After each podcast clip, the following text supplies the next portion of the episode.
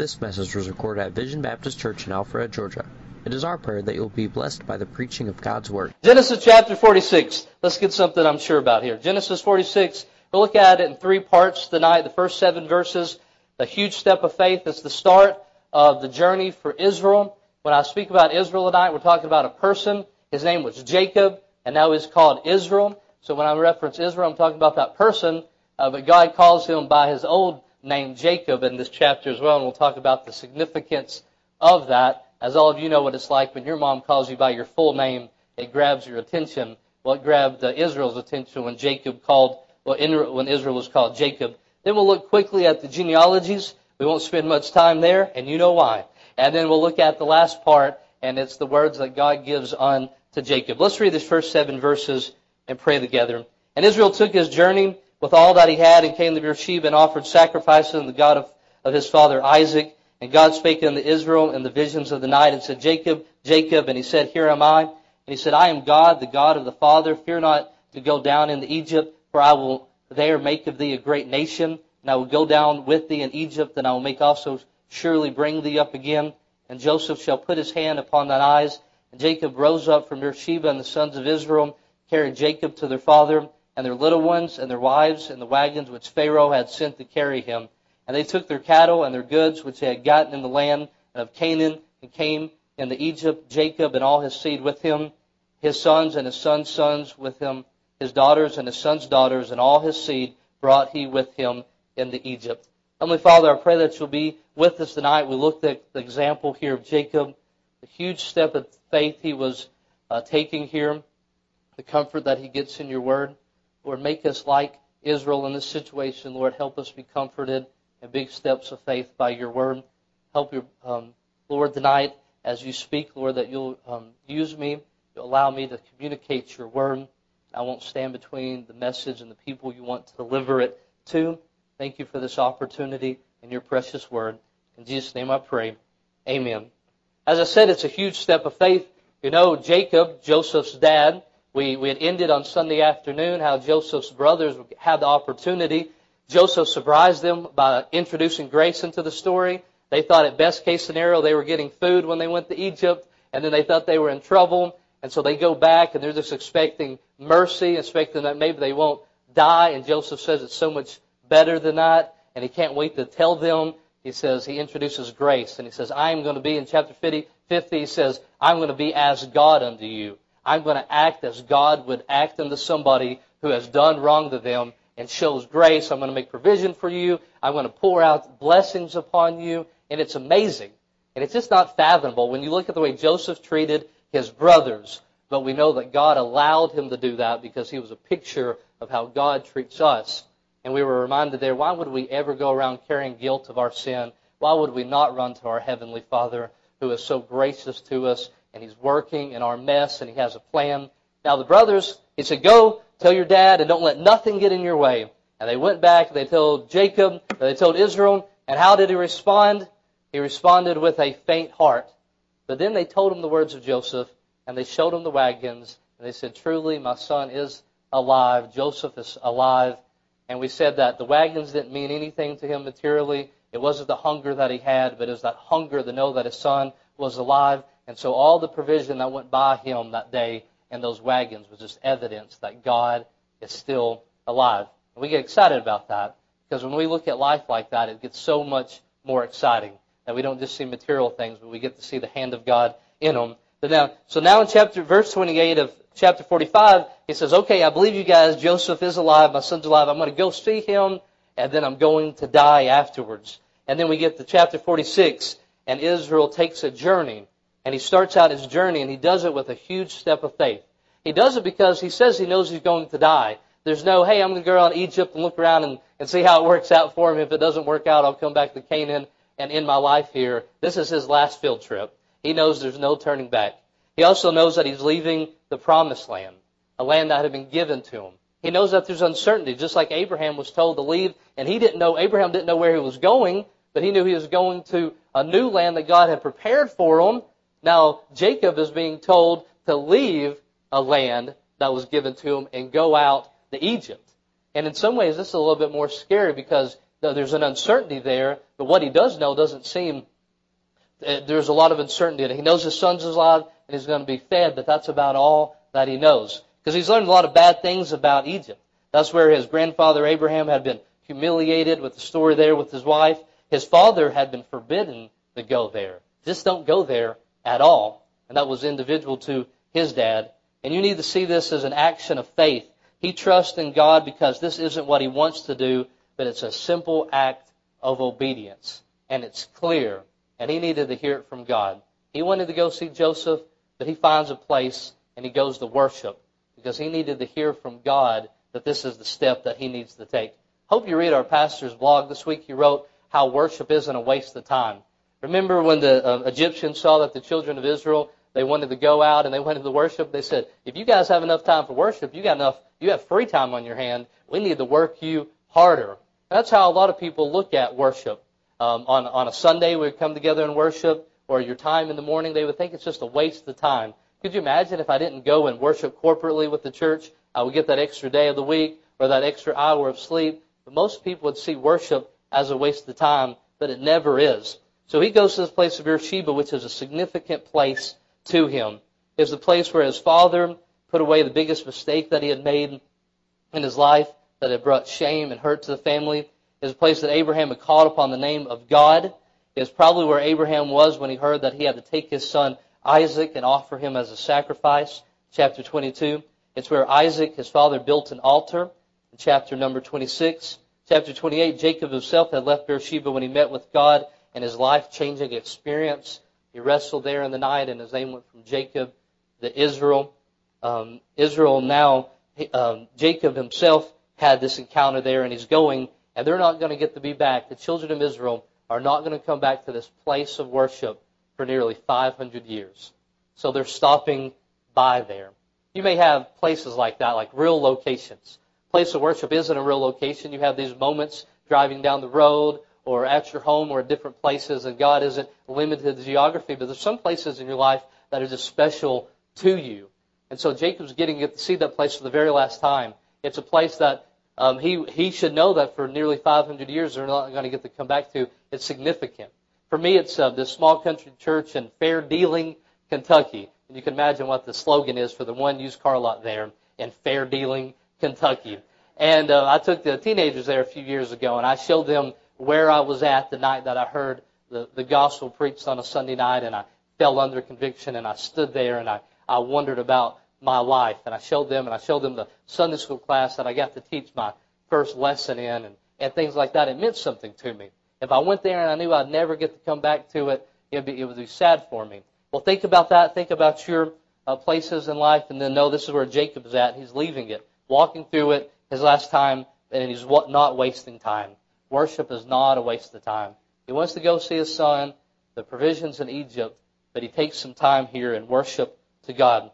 Genesis 15, 13 through 18 is going to be important for us to know tonight. It says this, And he said unto Abram, Know of a surety that thy seed shall be a stranger in a land that is not theirs, and shall serve them, and they shall afflict them for four hundred years, and also that nation whom thou shalt serve will I judge. And afterward shall they come out with great substance, and thou shalt go to thy fathers in peace. Thou shalt be buried in a good old age. But in the fourth generation they shall come hither again, for the iniquity of the Amorites is not yet full. Jacob here knew that Joseph's dream had been fulfilled, and now he knew the other part of this promise is going to be fulfilled as well. His son told him when he was younger, You're going to bow down to me and all these things. He didn't know how it was going to happen, but Jacob now says it's going to happen. Israel says it's going to happen. But there's also a promise given that his people, his family was going to go into a land to be a stranger and be there for those years and then come out again. So this is going to be a hard journey for him. He's getting to see his son, uh, but he knows what he's going to. Beersheba makes an apparent turning point in the family and their lives, and I said, it'll be nearly 500 years before they get back to it. And I ask you, do you have a special place that you wait upon the Lord? Before you have a marriage or any business, we should definitely seek the Lord. But before we make any uh, big decisions, before we make any small decisions, before we start any big days, before we start a normal day, there ought to be a place where you go have a conversation with the creator of the universe. I've said it many times before, but it's amazing how small things look in comparison to the fact that you just had a conversation with the creator of the universe before you left your house that day. Psalms 127, except the Lord build the house, they labor in vain that build it. Except the Lord keep the city, the watchman waketh but in vain. It is vain for you to rise up early, to sit up late, to eat the bread of sorrows, for so he giveth his beloved sleep.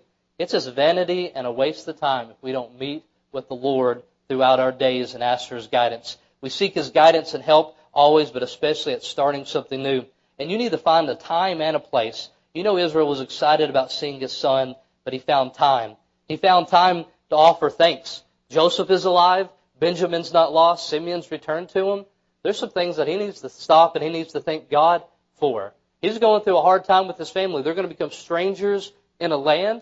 And it's a time for him to evaluate his heart and go to God and pray as the psalmist David did and says, Search my, whole, my heart, O God, and see if there be any wicked way in me. You know there had to be confusion in the family. He had four wives. Can you imagine what that was like? You men are afraid to even respond right now.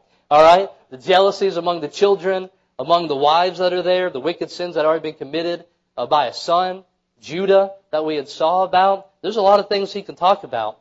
Pray for his children. We find Job prayed for his children. He needed direction.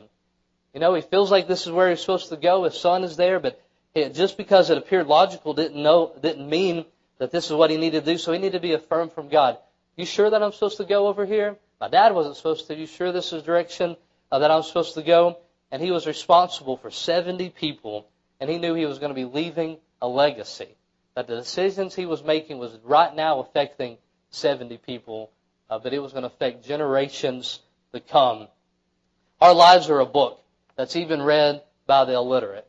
My son Thatcher can't read, but he reads his dad daily. 2 Corinthians 3 2, you're an epistle written in our hearts, known and read of all men. I really love this about Jacob here, and I love that the Bible recorded that he stopped, spent time in worship before he moved forward because he knew the gravity of his actions for his family and for the legacies that come.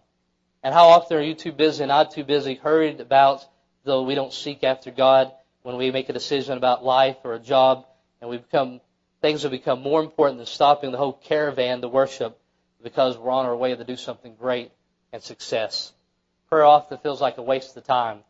Uh, going to meet with people, to worship, to do family devotions. Just take time because we become so pragmatic. We can't accomplish anything. Prayer doesn't get anything done. You know, you pray, I'll work, is how we feel sometimes. But worship is never a waste of time, and it brings us back to where we should be. And Jacob had his family where he needed to be, going into this land, being a stranger, recognizing that every decision he made had big had gravity behind it. Not only that, he prayed, he stopped, he worshiped there, but there was comfort brought from the words of God. God calls Israel by his old name of Jacob. Jacob was this name of weakness. It was the name that he was born with. It was the name that he had in chapter 25 when he was that supplanter, born holding on to the brother's heel. You may have kids and they may fight. You know there's problems when they come out of the womb fighting. That's what my father-in-law told me about Stephen and Stephanie. And Stephanie was born first. All right, make any connections you want there. All right, she was born first, and so they came out fighting. He came out working and deceiving and moving. He stole his brother's birthright as Jacob. He stole his brother's blessing in chapter 27. He was deceived and deceived his father-in-law to make himself rich. All as Jacob. And that's who he was, is that person always working, manipulating, trying to make things happen. Trying to make good things happen was that. But in chapter 32, verse 28, he said, Thy name shall be called no more Jacob, but Israel, for as a prince hast thou power with God and with men, and hast prevailed. Your name, Israel, is going to be a title of strength, that you have power with God. What a wonderful thing to have. What a wonderful thing to be told about you. I said Sergey a second ago had that special gift. He could speak Russian. what a great ability uh, to have. But what another ability we have as children of God, that we have power with God, that we get to speak to Him and He hears us. The man who had wrestled with God and prevailed, the man who had God's power and promises, the one that he had been referred to. But in this moment of doubt, when he needed to hear from God, God spoke to him and he said, Hey, Jacob, I need to tell you a few things. Because if, I don't, if you don't listen right now, Jacob, you're going to go into the land of Egypt, not as Israel, but you're going to go in there and begin acting like Jacob. Because there's going to be a lot of temptation for you to manipulate and try to go ahead and to go ahead of me. But but I need to remind you of a few things. That moment it takes such a major step in life, he's afraid and he lapses in this old weakness and this weak nature. And how often do we alternate between Israel and Jacob in our lives? We are, and we are people of children of promise. 2 Corinthians 5:17 says that we're new creatures. Romans 6 tells us that we're dead in sin. Ephesians 1 said that we are accepted in the beloved. Yet we fail to live up to who we are. Sometimes it says that we're miserable creatures in Romans 7. Philippians 4 nails us when it says that we worry about everything. That the children of the Most High God, the Creator, we worry just about every little thing. We let fear dominate our thoughts and our lives. We're reminded in 2 Timothy. We allow sin to dominate us, not just our thoughts, but us. And we don't do things that we know God wants us to do. We just simply act against who it is that God had made us to be. And God works in us to cause us to live always as Israel, as a prince with God. So we must be people that believe His promises. We must be people that lift up the shield of faith. And we must bring every thought into captivity to truth. 2 Corinthians 10:5, casting down imaginations and every high thing that exalted itself against the knowledge of God, bringing into captivity every thought to obedience of Christ. So why was Israel not wasting time? Because he needed time in worship, because it was time to cast down thoughts. It was time for, for Israel to recognize that he was Israel, that he was the Prince of God, he had power with God, that he wasn't Jacob. He needed to go into that land, even though the odds were against him, holding his head up, knowing that God had provided for him.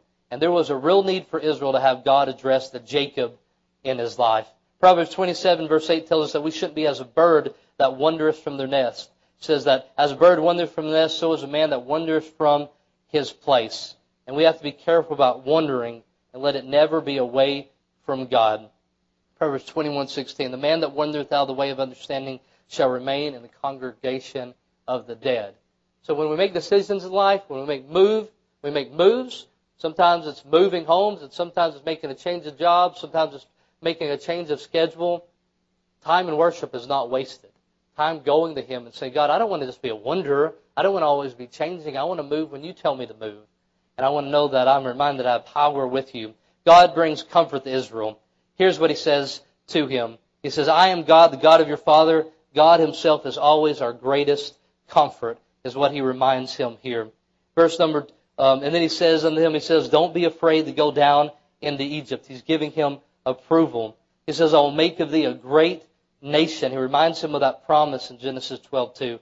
He says, I'll go down with you into Egypt. Um, he promises that he will go down there with him along this journey. 2 Samuel chapter 7, when a temple was built and they were excited because now God will abide with us, he reminds them, guys, I was with you all the time. Before you had a temple, when you were in tents, I was in tents. And when you didn't have tents, I was with you outside of the tent. I've always been with you. And what a wonderful comfort is being brought to him. He goes on to promise him, I'll surely bring you up again. God is not going to leave Jacob's family in Egypt forever. Does he bring Israel? Does he bring the man out of Egypt? No. But he brings his family out of Egypt. And it's in this part of the story where we begin to see a transition between Israel being the man to becoming a great nation. We're told that he's going to be made a great nation, and in this part of the story, he just starts to become a nation. They go in as 70 as they go in there. And then we get to the genealogies here. And it seems like uh, um, it's a relatively small number. If you think about it, if you count and they go through that, there's 70 people. But there's an, when they come out of Egypt, it says that there's 600,000 fighting men, which people estimate that could be two and a half million people. 70 come in, go in, and nearly two and a half million people come out. 70 go in as a nation, and they're weak and vulnerable, and God takes care of them, and they come out a great nation. It's this group that we remember in Deuteronomy 7 7 when he says, I, I did not choose the mighty. It's a genealogy we go back to. But he says, I didn't choose you because you were great and strong. If you don't remember who you were, why don't you turn in your Bibles to Genesis chapter number 42 and let me tell you who you were. And let me read those 70 to you because none of those people were great and they were noble. And one of them is the wife of, of, of one of the sons there in Canaan. And we'll look at a second what God did in protecting them in Egypt. And we shall be glad when we are brought low, because unless we are there, then God's mighty hand will not be seen when he makes things great again. This is an exciting part of a story. The scary part of the story, when you're not sure what's going to happen, when you look back on it, this is pretty exciting. 70 people are going into the land. Verses 27 through 34, it's the reunion that is found here. Um, it says here, verse 27, And the sons of Joseph which were born in Egypt were two souls. All the souls of the house of Jacob which came into Egypt were threescore and ten. And he sent Judah before him unto Joseph to direct his face the Goshen, and they came into the land of Goshen. And Joseph made ready his chariot and went up to meet Israel his father, the Goshen, and presented himself unto him, and he fell on his neck and wept on his neck a good while. And Israel said unto Joseph, Now let me die, since I have seen thy face, because thou art yet alive. And Joseph said unto his brethren and to his father's house, I will go up and show Pharaoh. And he said unto him, My brethren and my father's house, which were in the land of Canaan, are come unto me. And the men are shepherds, for their trade has been to feed cattle, and they have brought their flocks and their herds and all that they have. And it shall come to pass when Pharaoh shall call upon you, he shall say, What is your occupation? That you shall say, Thy servant's trade have been about cattle from our youth, even until now, both we and also our fathers, that you may dwell in the land of Goshen, for every shepherd is an abomination unto the Egyptians. So we see this precious care that our heavenly Father has for an earthly father. I wish we could see more there. You should read it and imagine it. Joseph rides up and he goes and he's reunited with his father and how excited it is. And we see that God not only cares for this great nation, but in this moment we see his care for the individual, for this person. Every move God made with Israel, he moved to draw them closer to him. Kept drawing them closer and closer. Of all the things Israel carried with him on his journey, it was the promises of God that were most important to him. Israel's having to lead a family. He has all these concerns, but he has the promises of God with him. Jacob had been very pessimistic, which we've seen, where he said, nothing good's going to happen. I lost Joseph, I'm going to lose Benjamin. I can't take it. Everything bad in the world is against me. But in that moment, he realizes that God kept his promises, and that now God is going to use his son to preserve their life. God drew Israel closer to him on the journey to Egypt. It was not ultimately about Joseph, and it was not about a journey, but it was about the joy of knowing that our God is worthy to be worshiped. That's what we see in the story there. It's not just the story of a man being reunited to his son, which is a wonderful story, but we'll let Hallmark tell that story. This is God's story. This is about God doing something. And Jacob recognized that. You know, you can go to a baseball league or a soccer where my son lost 18 to 0 in his first in his first game and they said adversity builds character. You know, bad things in your life build character. And we act like this is just some kind of universal truth. You know, if your life goes off script, then you'll learn something. Bad things teach good things, builds character. And that's what people think. Inside the church and outside of it, it's that adversity builds character. And that's not true.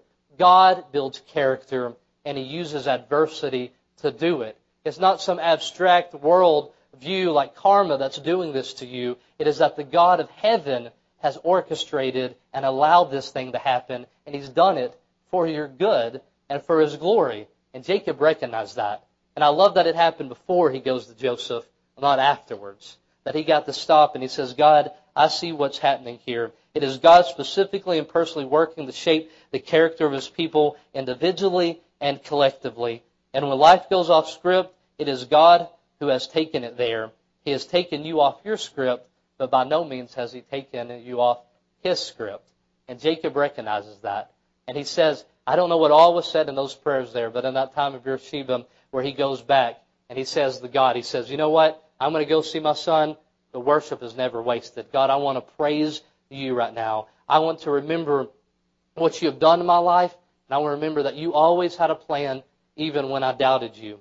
Remember that you cannot think and plan like the world or regular people because God does things backwards and not according to the way that we see them. His thoughts are higher than ours. And we should learn that we should live life based on the promises and not based upon worry there. I love this story so very much. And we see that there. And what a tribute to our wonderful God. It was never about Joseph. It wasn't about Jacob. It was about them recognizing that God was good and working in their lives. And as a father who doesn't lead 70 people uh, there, Brother Mize doesn't lead 70. He's the closest in the room. But none of us lead 70 people. But you know, every one of you, man and woman, your decisions affect people. It affects your legacy. It affects your children right now. And we are foolish when we act quickly without talking to our God. Doesn't mean that we have to move slowly, but it means that before we make a decision, we got to go to Him and we got to have confirmation that what we're doing is right. We go to God's Word. Brother Stephen mentioned we talked about God's will. People always want to know about the specific will. God had told him many things. He said, You go to Egypt, and he told his dad, Don't go to Egypt. But 99% of everything that those two men did were the same and it'd be found in this Word. And he wanted to make sure he was living life according to his Word. And so, God, to challenge you in here tonight is to slow down decision making. Uh, in here, people that have influence is to recognize the big decisions that you make and how they affect other people. And to realize that God is working in your life in a very wonderful way and that you are not the center of the story and you never will be. And it's such a wonderful thing. And that to take some time and to look at Him and to say, God, I don't know how in the world I got here right now, but I am so thankful. And every one of us can think about that. You can think about the decisions that you were made and God worked in your life, and you can think about the decisions you make that were not pleasing to God and that should have completely taken you off of script for God's life, and He couldn't use you, but He's still using your life today because He is wonderful and He's a masterful artist in taking our mess and bringing us today, and we should praise His holy name for that. Heavenly Father, thank you so much for your word. Thank you for the life of Jacob. Lord, I want to be like that. Israel in my life, I want to be a person that knows that worship is not wasted. I want to come to you and worship and, and seeking your face in times of big decision making because I know my life has an influence upon other people's lives. Thank you for the example that is set here before us. But I want to live life based upon worry, but the promises that you have given me. This message was recorded at Vision Baptist Church in Alpharetta, Georgia. For more information, log on to www.visionbaptist.com, where you can find our service times, location, contact information, and more audio and video recordings.